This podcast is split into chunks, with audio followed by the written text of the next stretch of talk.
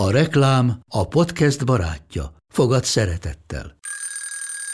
Indítsd jól a napod egy csészen eszkaféval.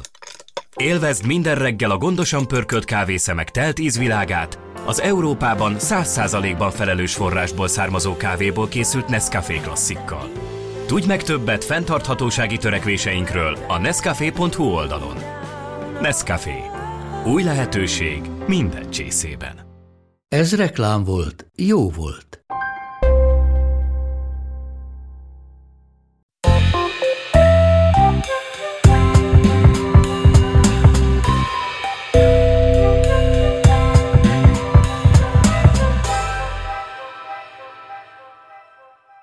Szeretettel köszöntök mindenkit a Docs Podcast 5. évadának következő adásában. Én Gerhát Petra vagyok. Vendégeim Kajó Cecília, a Bojtár Állatvédelmi Telefonos Jogsegélyszolgálat állatjogi szakjogásza, illetve Poskai Eszter a Kopó csapat állatvédelmi szakjogásza. Sziasztok! Szia! Szia! Nagyon komoly, hogy két jogász ül itt velem szemben, ami szerintem állatok és kutyák tekintetében elég ritka, és a témánk is ehhez kapcsolódik most, ugyanis a, a bírósági gyakorlatokról, állatkínzásokról, illetve a mesterséges intelligencia kapcsolatáról fogunk beszélgetni. Hát ez egy számomra rendkívüli távoli téma. Hogyan kapcsolódhat össze a mesterséges intelligencia úgy egyáltalán a bírósággal, vagy az ítélkezési gyakorlattal? Cili? Nekem most ez az új mániám, illetve a tanulmányaim során is ebben eléggé belemélyedtem, mert most ilyen szakjogászképzésre járok, mesterséges intelligencia és technológiai jogi szakjogászképzés a neve az eltén. Igazából ugye a mesterséges intelligencia az ilyen nagy, nagyon tág fogalom. Gyakorlatilag rengeteg adatból most nagyon-nagyon leegyszerűsítem, adatbázis kezelés jelent, előrejelzéseket tudunk vele készíteni, egy csomó dologban tud nekünk segíteni, és ugye, ahogy bármi, az élet bármilyen területén, ugye a jogalkalmazásban, a joggyakorlatban is tud segíteni. Ebben Amerika részben azért, mert más a jogrendszere, meg más adatvédelmi és bármilyen más jogszabályok vannak ott hatályban, ebben már jóval előrébb van, tehát például bűncselekmények visszaesés, visszaesőinek előrejelzésében tud segíteni. És ugye, ha átveszük a jó példákat, nyilván nem tudunk amellett elmenni, hogy akár akarjuk, akár nem. A technológiai fejlődés az ugye elrohan mellettünk, akkor is amilyen konzervatívak maradunk át tudunk venni jó gyakorlatokat, jó példákat, és mondjuk ugye konkrétan jogalkalmazóknak, akár a hatósági munkában, akár bíróságok előtt, rengeteg dologban tud segíteni. Ez nyilván nem azt jelenti, hogy egy idő után, vagy nem tudom, robotbíró fognak dönteni az ügyeinkben, nagyon sok dolog miatt, de az előrejelzések gyártásában, az ítéletek elemzésében, hasonló jogesetek összegyűjtésében, vagy akár egy ítélet tervezet megírásában nagyon sok mindenben tud segíteni az EMI, jelenleg nagyon egyszerűsített módon, ugye ma is már bizonyos szempontból ennek tekinthetjük akár mondjuk egy, egy jogtárszolgáltatást, vagy, vagy nem tudom, olyan cégi szolgáltatást, ami tulajdonosi hálót rajzol. Ha ezt ugye nagy volumenben elképzeljük, akkor erről szól igazából az EMI és a, a jogalkalmazás meg a joggyakorlat kapcsolata. És hogyan kapcsolódik ez az állatvédelmi kérdésekhez, Eszter? Van annyi állatvédelemmel foglalkozó ügy Magyarországon, hogy abból egy, egy ilyen rendszert föl lehessen építeni? Hát egyelőre még szerintem nincs. Nincs is bírósági joggyakorlat szinte, tehát nagyon kevés ügy az, ami eljut a bíróságokhoz, és lesz belőle ítélet, illetve, hogyha letöltendő, akkor ugye előtte azért ott a személynek volt más is a tevékenységében, tehát hogy ő már büntetett előéletű volt. Most akkor, akkor kizárólag az állatvédelemre koncentrálva azért rendszeresen keresnek téged szakjogászként, vagy ezek csak ilyen sajtóban megjelenő elszigetelt esetek, hogy, hogy, hogy egy állatbántalmazás, vagy akár egy állat rosszul tartása az eljut a bíróságig? Nem, rendszeresen keresnek minket ilyen ügyekkel, de hát mire eljut a bírósági szakba, azért uh, ahhoz kell egy kis idő. Meg a hatóságok hozzáállása is nagyon fontos. Ezen hozzáálláson segíthet, hogyha kapnak egy ilyen fogózkodót mondjuk a mesterséges intelligencia képében? Abszolút, tehát ugye az ilyen fejlesztések azt szolgálják elsősorban, hogy amilyen monoton, unalmas, nagyon sok adatot át kell tekinteni, nagyon sok dolgot el kell olvasni, azt helyettünk megcsinálja, most nagyon egyszerűen mondom, leszámolja, kiszámolja, áttekinti, és mondjuk mi kapunk egy összegzést belőle. Tehát nem kell, mit tudom én, tíz könyvet elolvasnunk, meg nem kell, mit tudom én, ezer oldalas exceleket átbogarászni, vagy tízezer oldal, vagy tízezer sorosakat, hanem ő ebből készít valami fajta előrejelzést, és akkor ezt fel tudjuk használni a mindennapokban. A Eszter igazából azért nagyon örülök, hogy így összeakadtunk, már így a szakjogászképzés kapcsán is, mert hogy amivel ők foglalkoznak, meg amivel így mindennapokban megkeresik őket, most ezt így ilyen új szintre emeltük, úgyhogy ilyen együttműködő partnereink lettek a, a Bojtár Állatvédelmi Jogsegélyszolgálatnál, úgyhogy picit ugyanaz, picit más csinálják, mint mi. És hát ugye így próbálom őket is megfertőzni azzal, hogy így ez az új, új trendi, szexi téma, ez a mesterséges intelligencia, ez milyen sokat segíthet a munkánkban. És ezt hogy kell elképzelni? Van egy feltételezett elkövető, akinek vannak bizonyos körülményei, és ezeket majd elemzi a mesterséges intelligencia?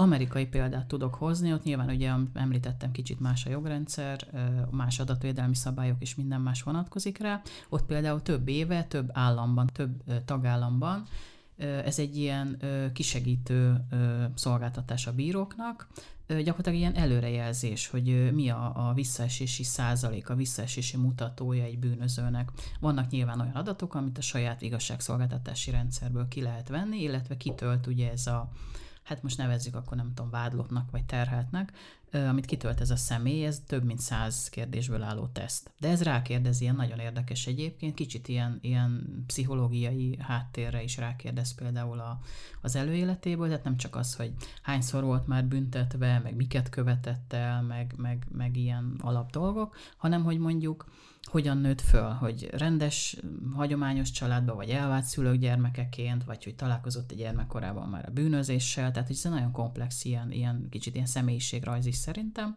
És akkor ebből hát olyan modellek, meg számítások segítségével, amit hogy fogalmam nincs, mert ugye jogász vagyok, tehát azért mentem jogi pályára, mert ez, ez picit távol áll tőlem. Tehát mindenféle bonyolult számítási modellek segítségével hoz egy előrejelzést, amit ugye nem, ez, tehát ez nem egy döntés, ez segíti a bírót a döntésében, és mit tudom én, azt mondja ez a rendszer, hogy mondjuk 87%-ban valószínű, hogy visszaeső lesz. És akkor a bíró azt mondja, hogy ő erre alapítva, meg még más körülményekre is, mondjuk nem engedi ki az előzetes letartóztatásból ezt az illetőt, aki mondjuk elkövetett egy új, újabb bűncselekményt. Tehát ez nagyon érdekes, hogy egy csomó mindenben tud segíteni. Eszter, a, a, az állatkínzásokat elkövetők Magyarországon jellemző, hogy visszaesnek, és utána ott folytatják, ahol, ahol abba hagyták? Igen, ez jellemző, igen. És ezt hogy kell elképzelni, hogy megvárják, hogy leteljen a felfüggesztet, vagy odáig sem jutnak el, mert hogy hanvában hol holt el egy, egy ítélkezési gyakorlat, vagy hogy eshet vissza sem jut el, tehát hogy hiába van neki mondjuk eltiltás, elkobzás, pénzbüntetés, ő ugyanúgy folytatja tovább a tevékenységét, szóval nem, nem. Hát akkor azért ez a gyakorlat, ez tényleg megoldás jelenthet, jelenthet az állat jólétben is, ami amit itt szeretnétek meghonosítatni most, igaz cím? Hát nyilván ez ugye nagyon sok összetevős, tehát ugye meg kell nézni, hogy az adott rendszerbe hogy illeszthető be, nyilván egy csomó jogszabálymódosítást igényelne, meg, meg maga az informatikai, meg, meg a technológiai háttér is valószínűleg nem, nem adott ehhez, hogy ilyen programok ugye fussanak egy igazságszolgáltatási rendszerben, de valószínűleg hosszabb távon ez a jövő, tehát ugye akár akarjuk, akár nem, elrohan mellettünk a technológiai fejlődés, és ugye ha vannak ilyen jó dolgok, akkor miért ne használjuk ezeket. Ezek egyelőre ilyen kutatáshoz érdekesek, illetve ugye megszereztük, illetve több verzió kering például előre az több mint száz kérdéses tesztről interneten. Ezt megszereztük és lefordítottuk, és például erre tök jó kutatásokat lehetne alapozni, ha mondjuk ugye ez a, van ez a kampánymondat, ugye ez az, aki állatot kínoz az emberre készül, ugye, hogy mi az összefüggés az állatkínzás, mint mondjuk előélet, vagy, vagy, vagy előzetes, nem tudom, prognosztizáció arra, hogy mondjuk ugye emberek elleni bűncselekmények is esetleg szóba kerülhetnek a későbbiekbe. Tehát, hogy ugye mondjuk egy ilyen részben pszichológiai, részben más előéletet fel lehetne térképezni, és akkor, hogyha mondjuk ilyen önkéntes részvételen meg bevalláson alapuló interjúkat lehetne készíteni, mondjuk BV intézetekben, mondjuk már elítéltekkel, akkor ugye tök érdekes dolgok kijöhetnének belőle. Tehát ez egy kutatónak nagyon jó alapanyag is lehet, ha még egyelőre mondjuk az igazságszolgáltatásban nem is használják. Térjünk vissza egy kicsit az állatkínzáshoz, állatvédelemhez. Mi a, a törvényi megfogalmazása most az állatkínzásnak Magyarországon? Mi minősül annak? Hát aki gerinces állatot indokolatlanul oly módon bántalmaz, hogy ö, egészségkárosodását vagy a halálát okozza, az ugye bántalmazásnak minősül, vagy állatkínzásnak minősül. És mit lehet ezért kapni a bíróságon? Hát ö, maximum öt évet. És mi a jellemző? Általában a felfüggesztett és a pénzbüntetés. És ezek nem visszatartó erők például? Nem. Azért az állatkínzás kapcsán nekem nagyon sok esetben a, a kutyákkal kapcsolatban, főleg a szaporítóknak a, a munkássága jut eszembe ott azért hatalmas pénzek mozognak a háttérben, de nyilván van olyan állatkínzó, aki csak a saját kedvtelésből tartott állatával viselkedik úgy, hogy az egészségkárosító hatású. Melyik a jellemzőbb? Az iparszerűen elkövetett, nyerességvágyból elkövetett állatkínzás, vagy a jól megverem a kutyámat, mert megugatta a szomszédot? Mind a kettő jellemző egyébként. Abszolút. Most ide be, becsatolnék egy ilyen mostani ilyen érdekes momentumot így a jogi, jogi életből. Egy bíró az alkotmánybírósághoz fordult azért, mert hogy véleménye szerint az állattartástól eltiltás, amellett, hogyha valaki egy büntetőjogi szankciót is kap, az már olyan kettős ö, büntetés, ami nem tudom, méltánytalanul érinti azt az állattartót, aki mint állatkínzást elkövetett, és azt kezdeményezte egy ilyen indítványban az Alkotmánybíróságtól, hogy ezt vizsgálja meg, elemezze ki, mert hogy, tehát, hogy leírta nyilván szakmai indokok alapján, hogy véleménye szerint ez alkotmányellenes ez a szakasz az állatvédelmi törvénybe, amit én már több mint nem tudom tíz éve alkalmaznak, és elég jól, tehát azért elég sok eltiltás van.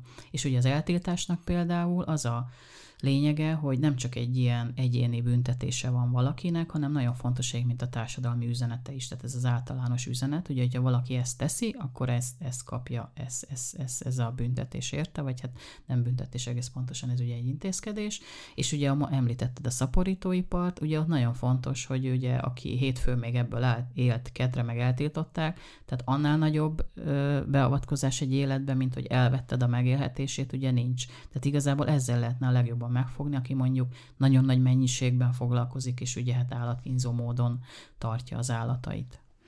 Egyébként ezt mennyire lehet betartatni ténylegesen? Tehát, hogy rá néznek rendszeresen, hogy van-e otthon arra utaló nyom, hogy ő mondjuk kutyát tart, tehát lóg egy póráz a, a, a kalaptartón, vagy ez hogy működik ilyenkor? Igen, az lenne a normális, hogyha, hogyha a hatóság rendszeresen ellenőrizni az eltiltott állattartót, de hát ugye erre kapacitás az nincs. És akkor ez csak egy ilyen sallang, plusz mondat az ítéletben, amit senki nem vizsgál utána. Hát nagyon nehezen, igen. Tehát nagyon ritkán vizsgálják meg, és akkor igazából, hogyha újabb állatkínzás történik, akkor ilyenkor a szomszédok, vagy esetleg egy arra járó veszi észre, hogy itt valami nem stimmel, és akkor ugye újra kimennek, újra ellenőriznek, és újra. Én mindig azt szoktam mondani, van ez a fogalom, hogy élethosszig tartó tanulás. Most, ha egy eltiltást valaki meghoz egy döntést, akkor nem azt mondom, hogy élethosszig tartó ellenőrzés, de azért hosszú évekig kell azzal foglalkozni, és ugye nem csak arra várni, hogy esetleg bejelenti mondjuk az eleve az adott ügyet kezdeményező állatvédő szervezet, hogy ő azt tapasztalta, hogy az eltiltás dacára megint tart valaki állatot, hanem ez sajnos egy olyan, mondom, több éven át tartó ellenőrzési metódus, hogyha tudjuk, hogy van, mit tudom én, egy-két-három-négy eltiltottunk, akkor arra rendszeresen rá kell nézni, mondjuk kétszer egy hónapba. Egyébként nagyon sokszor, amellett, hogy ami ugye már említettük, hogy kapacitás hiány van, tehát mondjuk egy hivatalban, egy településen egy ember foglalkozik ezzel, ugye amellett, hogy ügyfélfogadást tart, a folyamatban levő aktuális ügyeket viszi, határozatokat ír, mit tudom én még mivel foglalkozik, ugye még ellenőriznie is kell ezeket az embereket, tehát rendszeresen más ügyek mellett, más helyszíni szemlék mellett ezt is, tehát hogy a kapacitás hiány mellett valószínűleg nagyon sokszor ez is visszatartó erő lehet, hogy akkor tudom, biztos vagyok benne, hogy az elkövetkezendő öt évre mondjuk csináltam magamnak egy tuti havi két elfoglaltsággal járó ügyet. Tehát, hogy ez is nagyon sokszor belejátszik abba, hogy ezt előre fölmérik sokan, hogy ezt sajnos képtelenség betartani. Hát és gondolom, akiket az eltiltás érint, azok is tudják, hogy ezt a kutya sem fogja ellenőrizni. Egyébként ez mennyi időre szól?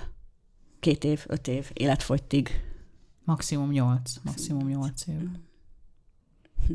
Hát ez tényleg nem sok, főleg, hogy nem, hát utána meg úgyis folytatja tovább. Szóval, hogy az a baj, hogy nincs elrettentő ereje ezeknek a végzéseknek vagy ítéleteknek, hanem ugyanúgy folytatja tovább, ahol abba hagyta. És olyankor, hogyha, hogyha ugye ez egy ítélet, gondolom, hogy eltiltanak a... Hát egy végzés, egy Igen. határozat. Tehát, hogyha, hogyha mégis tart állatot, akkor, akkor, akkor ott történik valami plusz szankció, mondjuk letöltendővé válik egy mellette lévő felfüggesztett, hogyha még ezt így együtt lehet uh, kimérni valakire? Nem, annak akkor ugye, tehát van egy adott elvárás valakivel szemben, és azt mondjuk, hogy nincs önkéntes teljesítés, nem tartotta be azt kötelezettségét, hogy ő ne tartson állatot, akkor ugye olyan a végrehajtási szakasz, ami azt jelenti, hogy beindul megint a gépezet, és akkor aki minden héten újra kezdi az állattartást, minden héten újra el kell venni tőle az állatokat, kap valami bírságot érte, de hogy az úgy nem függ össze közvetlenül, hogy mondjuk kvázi aktiválná a nem tudom, a felfüggesztett szabadságvesztését. Ha esetleg olyan mértékű egyébként, hogy mondjuk újra elkezdte az állattartást, és valami tényleg nagyon, nagyon durva állatkínzó módon teszi azt, és mondjuk indul egy másik büntetőeljárás, akkor ugye az esetleg idézőjelesen aktiválhatja az előző fölfüggesztett szabadságvesztését. Tehát igazából ez egy nagyon jó kitalált rendszer, nagyon jó szabályokkal, ha lenne rá elegendő ember, meg pénz, meg ugye főleg az a hely, ahova el, el lehet rakni mondjuk azt a akár hetente újra gyűjtött állományokat, akkor egy egész jó rendszer alakulhatna ki belőle, de ugye sajnos nagyon sok hiányosság van benne. Említetted korábban, Eszter, hogy, hogy azok, akik állatot kínoznak, azok akár embereket is kínozhatnak, illetve azt is, hogy hogyha van másfajta büntető eljárás, akkor válnak ezek az állatkínzós ügyek szigorúbbá. Jellemző az, hogy ezek egy párhuzamosan futnak egy-egy ember életében, tényleg? Jellemző, persze, igen. Itt azért érdemes megvizsgálni azt, hogy a későbbiek során a társadalomra mennyire veszélyes hogy mennyire engedjük emberek közelébe. Úgyhogy igen.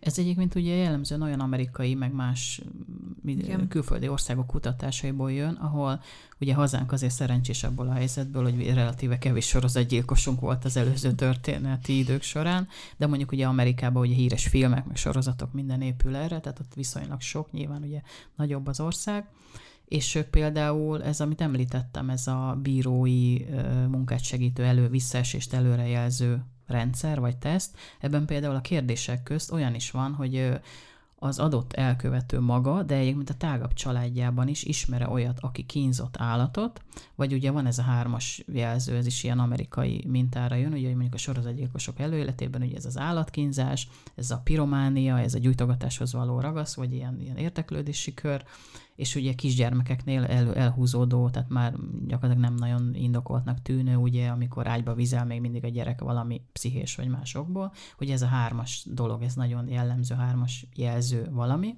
és hogy például ezekben a tesztekben, amit ki kell tölteni, vagy ezekben a kérdésekben, erre rákérdeznek ezekben az előrejelző modulokba vagy programokba, hogy ugye az adott elkövetőt érinti, de például a családjában is volt-e ilyen, aki mondjuk előszeretettel apu, anyu, bárki, tágabb családi kör, mondjuk volt állatkínzást elkövető személy a családba arról is szó esett már a, korábbiakban, hogy szomszédok jelenthetik esetleg maximum azt, hogy, hogy mégis tart kutyát az illető. De mi a helyzet azokkal az állatokkal, amiket nem visznek ki az utcára? Tehát akár lehet egy benti macska, vagy csincsilla, hüllők, bármilyen gerinces állatok.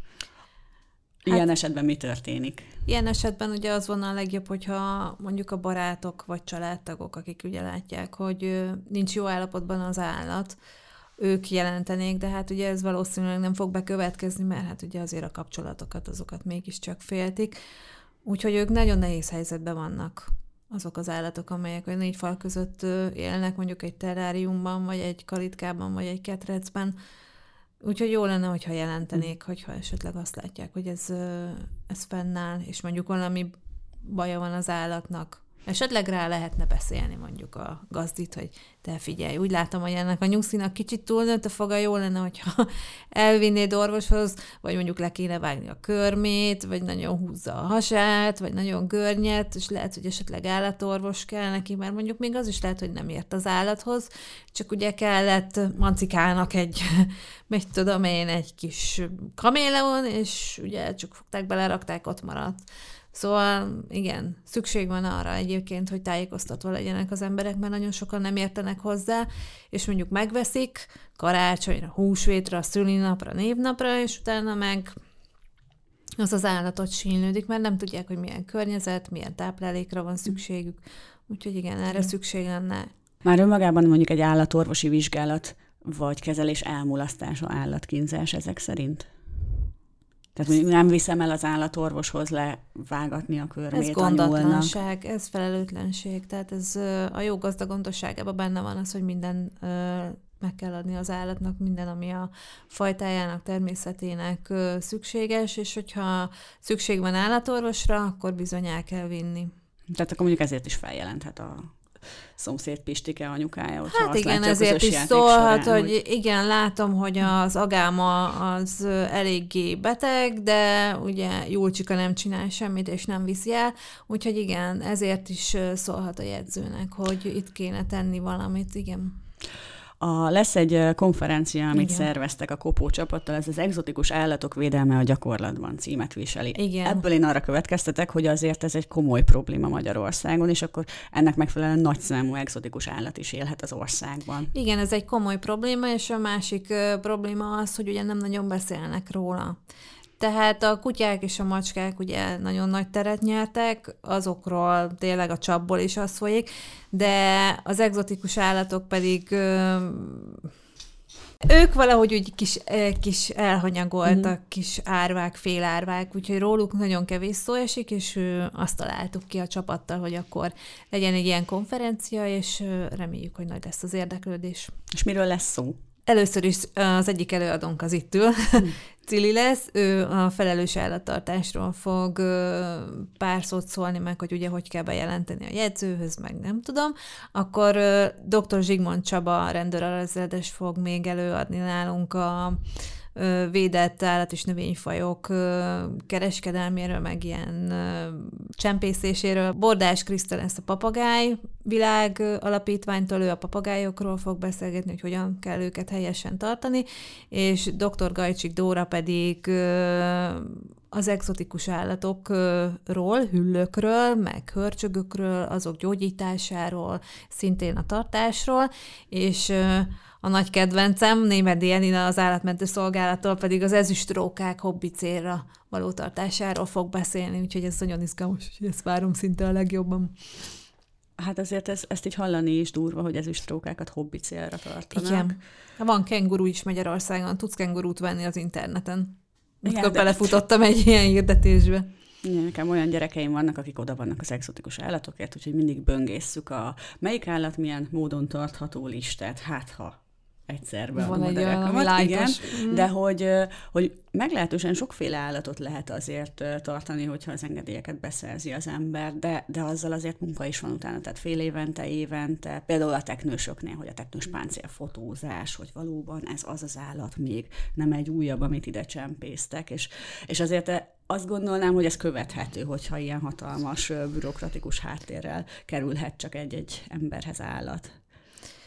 Hát követhető lenne, mert ugye mondjuk a teknősöknél, a görög teknősnél, meg az egyéb egzotikus teknősöknél szükség van szintén ilyen csípre, és nekik is van egy ilyen kis igazolványuk.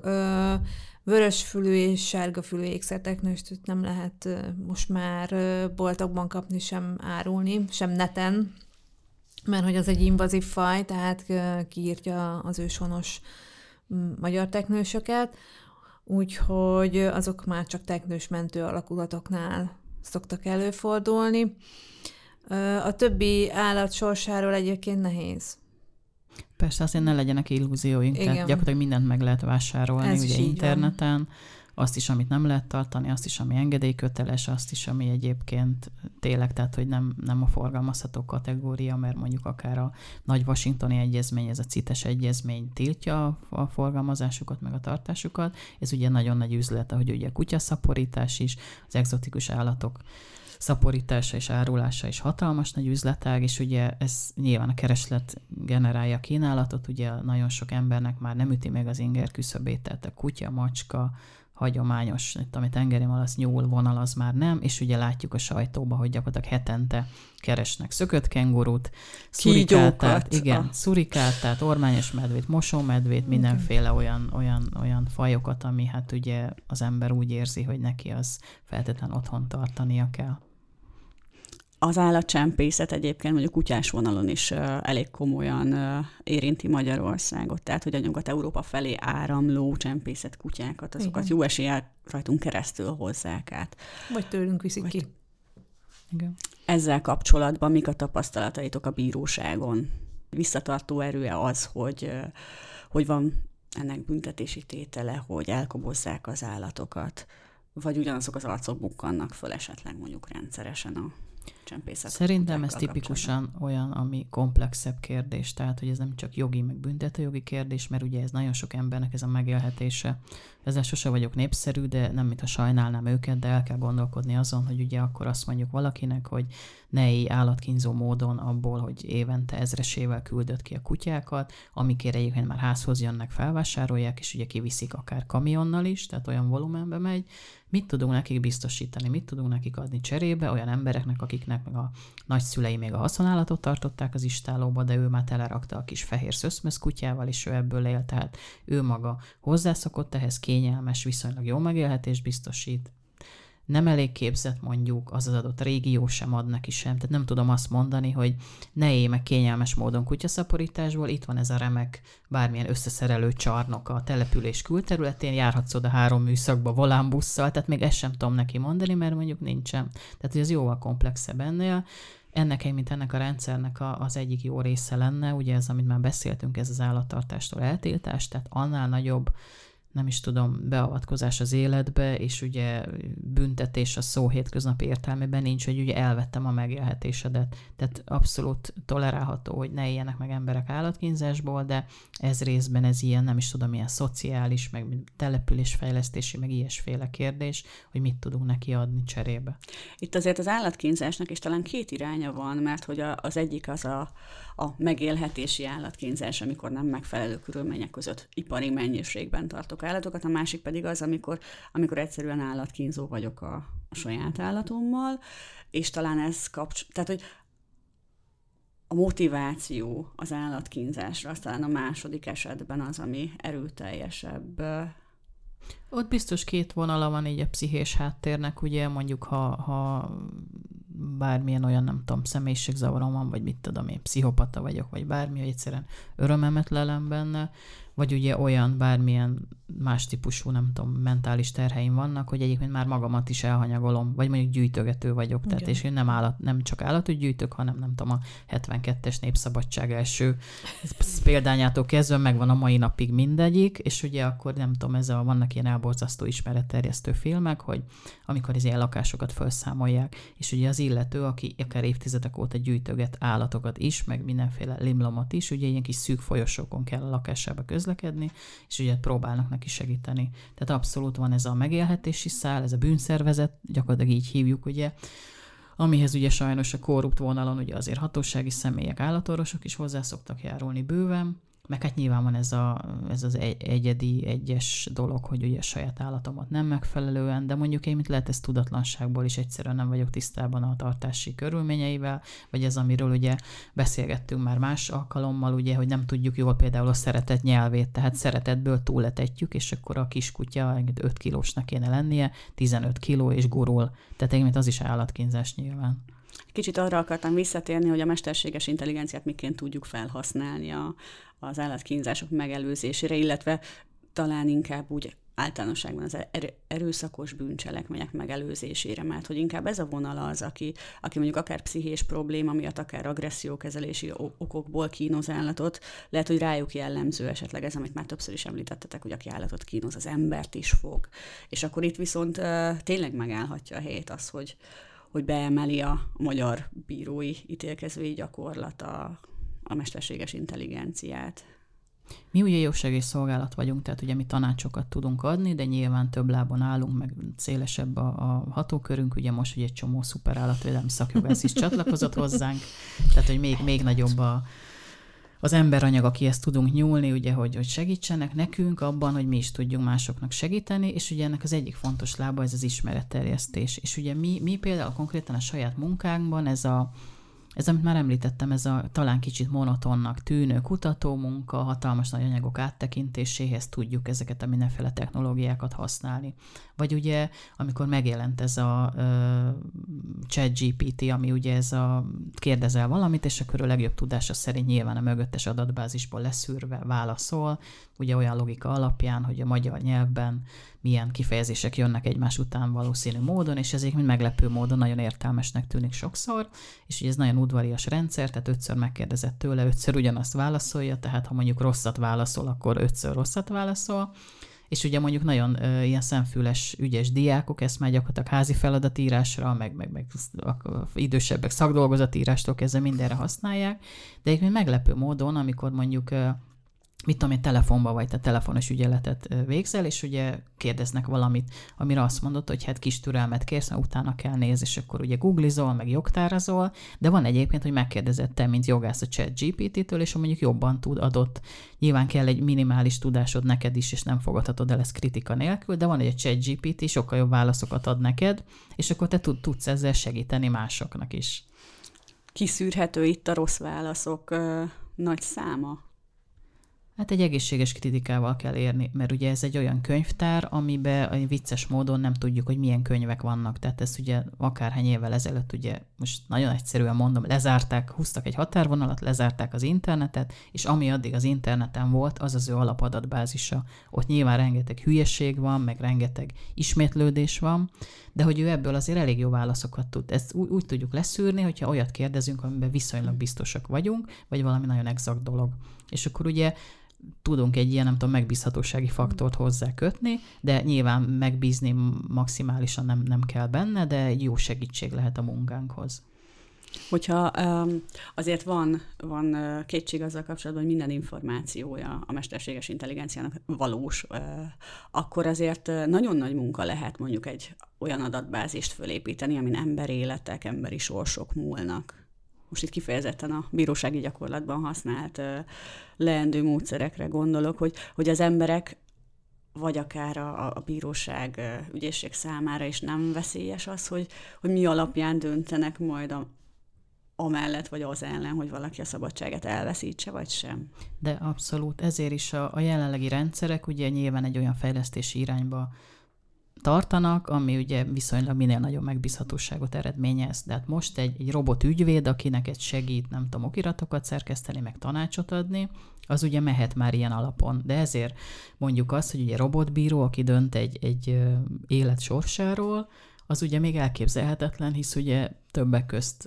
egyrészt egyébként maguktól az emberektől is, hogy mennyire fogadják el, hogy egy valós emberi személy döntött az ügyükbe, vagy, vagy valami program, vagy szoftver.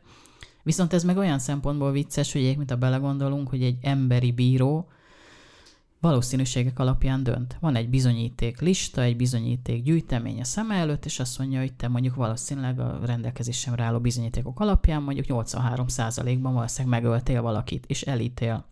Tehát ugye ott sincs semmilyen 100%-os meggyőződés arról, hanem ugye nagyon sok tanú, meg bizonyítási eszköz, meg mindenféle összegyűjtése alapján eljutottunk egy következtetésre. De nyilván ezt nagyon nehéz elfogadni egy programtól. Tehát ezért mondom, hogy sok segítséget ad, meg előrejelzésekhez jó, jelenlegi fejlesztési szintjén. De nyilván ez egy hatalmas üzlet is egyébként, meg hatalmas bevételeket is hoz a fejlesztő cégeknek, tehát nyilván afelé tendálnak, hogy ugye ezt nagyon megbízható konkrét jogi szoftverek és bármi más segítségével mondjuk el tudják adni az igazságszolgáltatás részére. Tehát egy pár éven vagy pár évtizeden belül ez nagyon komoly és megbízható forrása lehet. És megéri a befektetett energiát ennek a létrehozása szerinted? Hát Tehát ez, ez tud gondolom... annyit segíteni a, az ítélkezési gyakorlaton, hogy, hogy megérje lecserélni a papír munkát. Hát ugye most ha azt vesszük, hogy mondjuk egy chat GPT olyan választ ad neked, amit te egyébként, mit tudom én most ha jól tudom, akkor mondjuk egy százezer évet rá kéne szánnod ahhoz, hogy az összeset elolvasd, és abból kapsz te egy olyan választ, tehát hogy lerövidíti az időt, és hatalmas adatbázisokat tud átnézni, amit te nyilván se egy, se több, se egy egész cég, vagy egy egész bíróság nem tud átnézni, de hogy van ennek ugye két szála van, hogy ez tudományos szempontból hihetetlen érdekes. Jogilag is, meg matematikailag is, meg mindenféle szempontból, informatikailag is, A másik szál nyilván egy üzleti cégnek ugye a bevétel, tehát amire nem érdemes, arra nem fognak költeni, meg nem fogják fejleszteni, de valószínűleg érdemes, hisz ugye ezek hihetetlen fejlődése mennek át, és mondjuk a ChatGPT is már nem tudom, hanyadik verziónál tart. Egy picit visszakanyarodnék az állatkínzásokhoz, Eszter. Hogyan jelenthet be valaki állatkínzást ma Magyarországon? Mit kell tennie? Milyen információkkal kell bírnia? Hát első körben, hogyha gondotlan állatkínzásról beszélünk most, legyen az egy felelőtlen gazda, aki mondjuk láncon tartja a kutyáját, akkor ugye a jegyzőhöz tud fordulni, mert ő az első fokú hatóság ebben az ügyben. Ha pedig kifejezetten állatkínzásról beszélünk, mondjuk esetleg rúgdossa a kutyát, vagy kocsi után köti a kutyát, és akkor végighúzza a hatos úton, akkor természetesen elsősorban a rendőrséget kell értesíteni. Fontos az, hogy hol történt az eset, milyen állat, milyen kutya, ha van esetleg rendszám, vagy bármi, ami alapján az elkövető felismerhető, akkor az mindenképp szerepeljen. Ha vannak tanuk, vagy esetleg videófelvétel, fénykép, akkor azt ugye érdemes egyébként egy ö, csatolni a feljelentéshez, vagy a bejelentéshez. Ö, és lehet kérni az adatok zártan kezelését. Tehát akkor a saját adatait mindenképp ugyanúgy meg kell adni, mint hogy egy emberrel. Igen, meg kell adni, mert hogy ugye lehet írásban, lehet telefonon, lehet az ügyfélkapunk keresztül is ugye benyújtani, de a kérvényben, vagy a bejelentésben ugye, amit ugye beadsz, akkor kérheted az adatait zártan kezelését, tehát az azt jelenti, hogy az elkövető, mondjuk mit tudom én, a szomszéd, vagy három házzal odébb a szomszéd, aki végighúzta a kutyát az úton, akkor ön nem fogja tudni, hogy te volt voltál az. Mennyi állatkínzással kapcsolatos bűncselekmény ügyében nyomoznak, vagy van éppen bírósági tárgyalás ma? Ezt tudjátok ti esetleg? Mert azt tudom, hogy, hogy Cilita rendszeresen segített például a szurkolók az állatokért egyesületet is a, a, a peres ügyeikben, meg a rendőrséget is. Te tudsz erről valamit, Eszter, hogy Hát olyan körülbelül 20-30 folyamatban lévő ügy az, ami, amiről én tudok, de lehet, hogy a Célinek más számai vannak. Mármint, tehát most úgy értük, tehát, ami most éppen, vagy, vagy akár évente, vagy uh-huh. akár most így folyamatban van, tehát hogy hogy képzeljük el az arányokat, hogy Állatkínzásnál fontos ugye ez a fogalom, hogy látencia, tehát hogy állatkínzás, ami a hatóság rendőrség elé kerül, az egy olyan évi 500 ügy, ez egy mint ilyen örvendetes, mert pár évvel ezelőtt még 1000-2000, sőt 10 évvel ezelőtt jóval több volt, viszont ugye nagyon sokan az említett okoknál fogva is ugye félelemből, vagy, vagy közönösségből, vagy bármi másokból ugye nem tesznek bejelentéseket. Tehát van ügy, ami soha nem kerül arra hivatott hatóság, rendőrség elé, de ez valószínűleg több mint tízszerese. De hatóságok előtt általában évi 500 szokott lenni, évi olyan, mit tudom én, 15-20 ember szokott kapni letöltendő szabadságvesztést, általában halmazatban más bűncselekménnyel, ami azt jelenti, hogy mást is elkövetett még az állatkínzás mellett, vagy ugye már van olyan büntetett előélete, ami ugye hát azt predestinálja, hogy akkor ő még egyszer nem fog felfüggesztettet kapni, illetve vannak olyan nagyon okos emberek, akik felfüggesztés tartama alatt szoktak elkövetni bűncselekményt, és ugye ezzel idézőjelesen aktiválja az új büntetés kiszabással az előzőt is, tehát neki egybe le kell ülni az előzőt, tehát mindenféle verzió van. És ugye ezek például ilyen visszaesés előrejelzésre, amiről ugye a műsor elején beszéltünk már, ez ugye azért alkalmatlanok, mert egyelőre ez hál' Istennek idézőjelesen ugye olyan kevés adat, hogy ebből olyan nagyon nagy matematikai számításokat, meg előrejelzéseket, meg modelleket nem lehet kivitelezni. Tehát nyilván egy amerikai több tízezres esetszámból hoz képest, ugye azért egy évi 500-ból, egy nem tudom, 20 visszaesőből nagy ö, csodát nem lehet tenni. Ez remélhetőleg akkor ugye nagyon sajnálatos, hogy nem fogunk ilyen modelleket felállítani, de ez maradjon is így, mert ugye ez azt jelzi, hogy ilyen kevés állatkínzás van. Még egy utolsó kérdést tennék föl neked, Eszter. Mit gondolsz? Biztos beszéltetek Cilivel sokat a mesterséges intelligencia és az állatkínzások kapcsolatáról. A ti munkátokat állatvédelmi szakjogászként fogja ezt tudni bármikor segíteni Magyarországon, magyar viszonylatok között? Hát remélem, hogy igen, hogy eljutunk odáig, hogy igen. Hát és reméljük, hogy egyre kevesebb bűncselekményt tapasztalunk majd ennek De jó lenne, ha így lenne. Igen. Nagyon szépen köszönöm, hogy velem tartottatok a Docs Podcast mostani adásában. Köszönöm szépen a figyelmet nézőinknek és hallgatóinknak is. Köszönöm szépen Kajó Cecíliának, a Bojtár Telefonos Állatvédelmi Jogsegély Szolgálat Egyesület tagjának, illetve Posgai Eszter állatvédelmi szakjogásznak, a Kopó csapat tagjának, hogy velem voltak. Sziasztok! Sziasztok!